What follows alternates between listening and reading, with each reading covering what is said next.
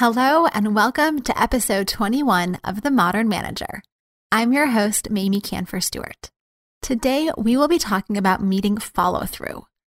Why is it that we go to so many meetings, have a conversation, maybe even write down some notes, and then not so much happens? Few action items get completed, maybe information isn't shared out, Meetings are such an important part of collaboration, and when we walk out of a room or hang up that conference line, that is not the end. You might be surprised, but the meeting doesn't end just because the clock strikes noon, but we often treat it that way. Follow through on meeting outputs is essential to making your meetings productive. But before we get into how to do that, just a quick reminder that on Thursday, October 11th, we have a special group coaching call with prior guest Wes Kao of episode 18. If you want your specific management and team culture questions answered, join the Modern Manager community on Patreon for $5 and you can attend live. And if you can't make it live, send your questions ahead of time. Wes and I will address them and then I'll post the recording. You can join at patreon.com slash modern manager.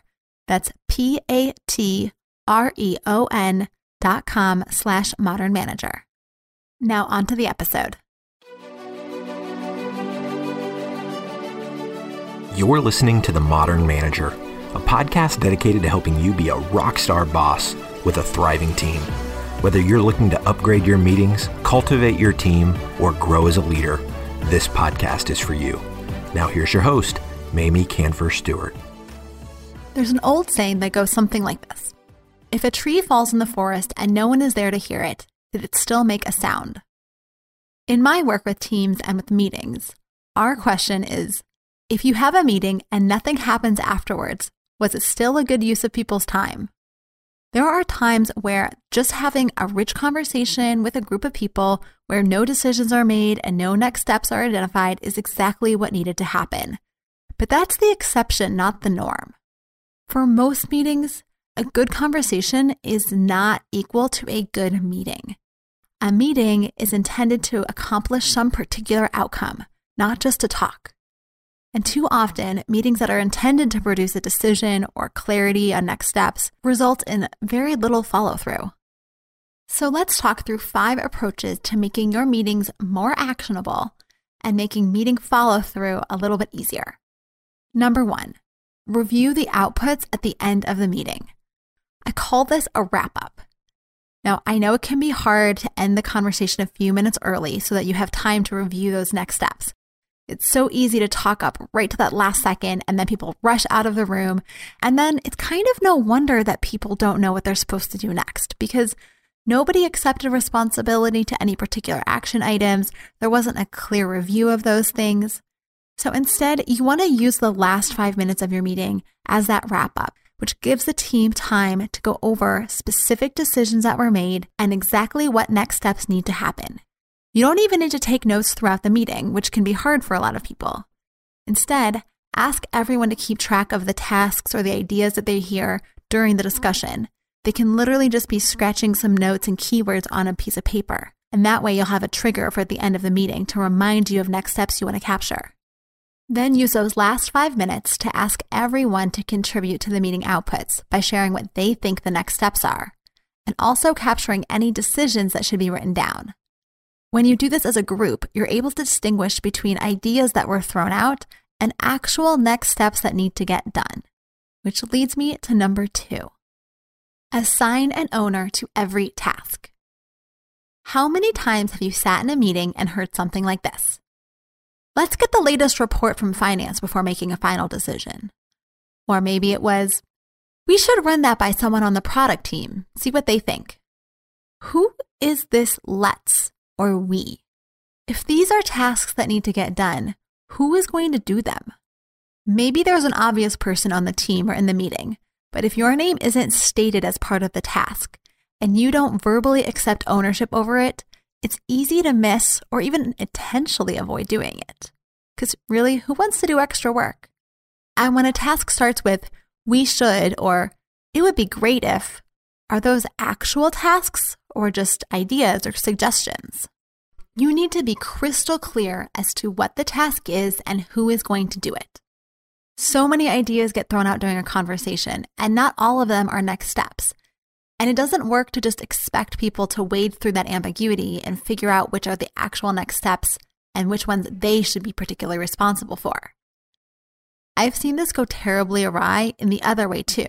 Not just that not enough doesn't get done, but that too much gets done. I was just speaking with a woman whose boss loves to throw out ideas like that in meetings. And he'll just say something in a meeting, and then his team will go off and do some research and model things out and make a plan. And when they bring it back to him, he's already onto another idea because he wasn't serious about that one in the first place. That's hours of wasted time and energy, not to mention the deflation of the team morale when you feel like your efforts aren't appreciated. But for some people, while that's frustrating, it's worse to not do the work and then have your boss be mad that you didn't do anything to move an idea forward. So during that wrap up at the end of the meeting, state the next steps. You can go around the room and have people share what they think they're responsible for doing, or you can have a more organic style shout out of what the next steps are and ask who will be responsible for each one. Now, here's a bonus tip. If you're assigning a task to someone who isn't present in the meeting, maybe they're out of the office that day, or maybe they just didn't really need to be in the meeting, maybe they're on a different team or a different department, don't assign them a task without assigning someone who is in the meeting to communicate that task with them. Unfortunately, in most companies, you can't rely on people to read meeting notes. So if you're just going to send the meeting notes over and expect them to read it and find the task for themselves, not going to happen. Someone in the meeting should be responsible for informing that other person about the task and providing any context or background information they might need to get the job done. Now, on to number three, which is to write down and categorize all of those meeting outputs. It's always better to have a written record to refer back to. Memory is just not a reliable source, and it often causes more conflict than good when you're trying to remember who was responsible for what. So, have a shared record of the meeting outputs, meaning this is a single record that everyone has agreed to, and it's available to everyone who attended the meeting, and in some cases, even those who didn't attend but who need to be informed. The key is to have those meeting notes or meeting minutes be concise. No one wants to type up a transcript, and no one wants to read paragraphs or even pages of bullet points of unimportant information. Your notes should capture three things tasks, decisions, and learnings. And we'll talk through each of those. Tasks should simply state who will do what and by when if you can. That's it. Nothing fancy, just a simple sentence or a bullet point of who will do what and by when. Decisions should be written with all of their relevant details, and I like to include a bullet point or two of the rationale, why we made this decision over the other options. It gives context to those who need to implement the decision and is really helpful when you want to revisit it maybe a few weeks or a few months down the road. As a quick example, I was in a meeting where we were debating about how many people to aim for in a conference that we were planning. Should we go for 500 or 1,000 or 1,500. There were a few different factors at play that were weighing into the decision. How big of a venue would we need? Are there good options available for that size?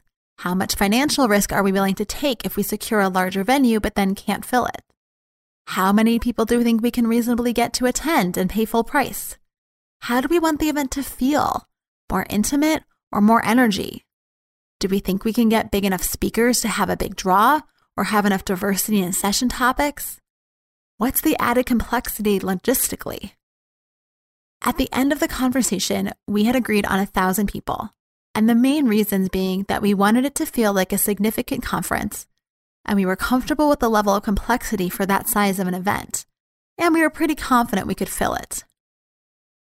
Those three reasons, that added detail, may be useful for other team members when they have to begin executing on the event itself.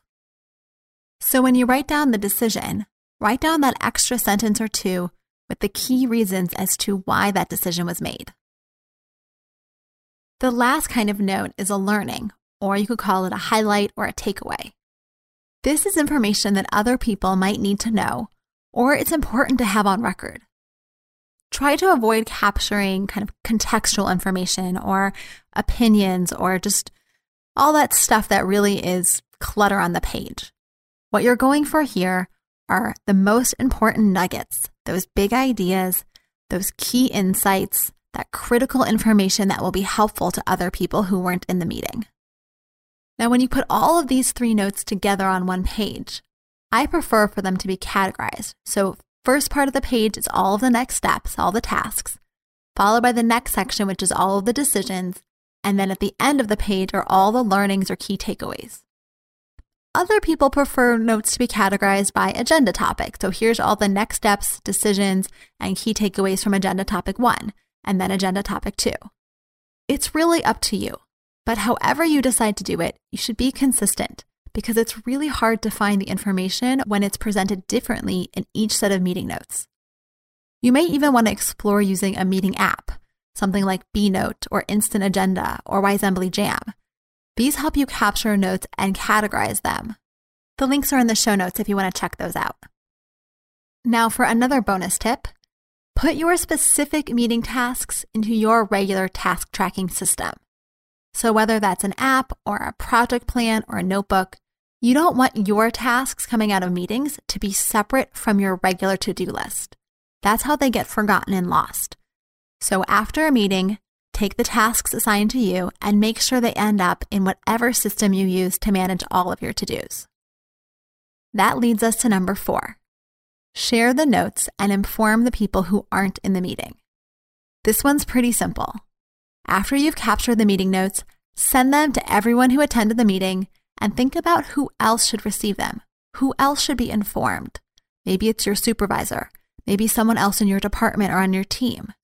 Just consider who would benefit from having that information and be sure to share it with them. And if you want to be sure that they read it, you might need to send it as a personal email and call out or highlight that there's something important or relevant for them.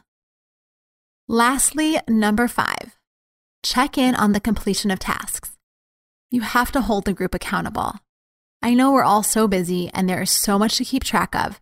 And if no one is following up or if there isn't a deadline, it's easy to push those tasks to the bottom, which usually means that they don't get done. So if you want meeting tasks to be completed, you need to follow up with people to find out the status. This can happen at the next meeting by using your prior meeting notes to review the open tasks, or as the team leader, you might just want to include this into your regular accountability approaches, which might mean adding those tasks to a project plan or having your own follow up to do list of things that you need to be following up with other people on. However, you decide to do it, you don't want the last time that you talk about a task to be in the meeting that it was assigned. That's a sure way to make sure that task doesn't get done. So that's it.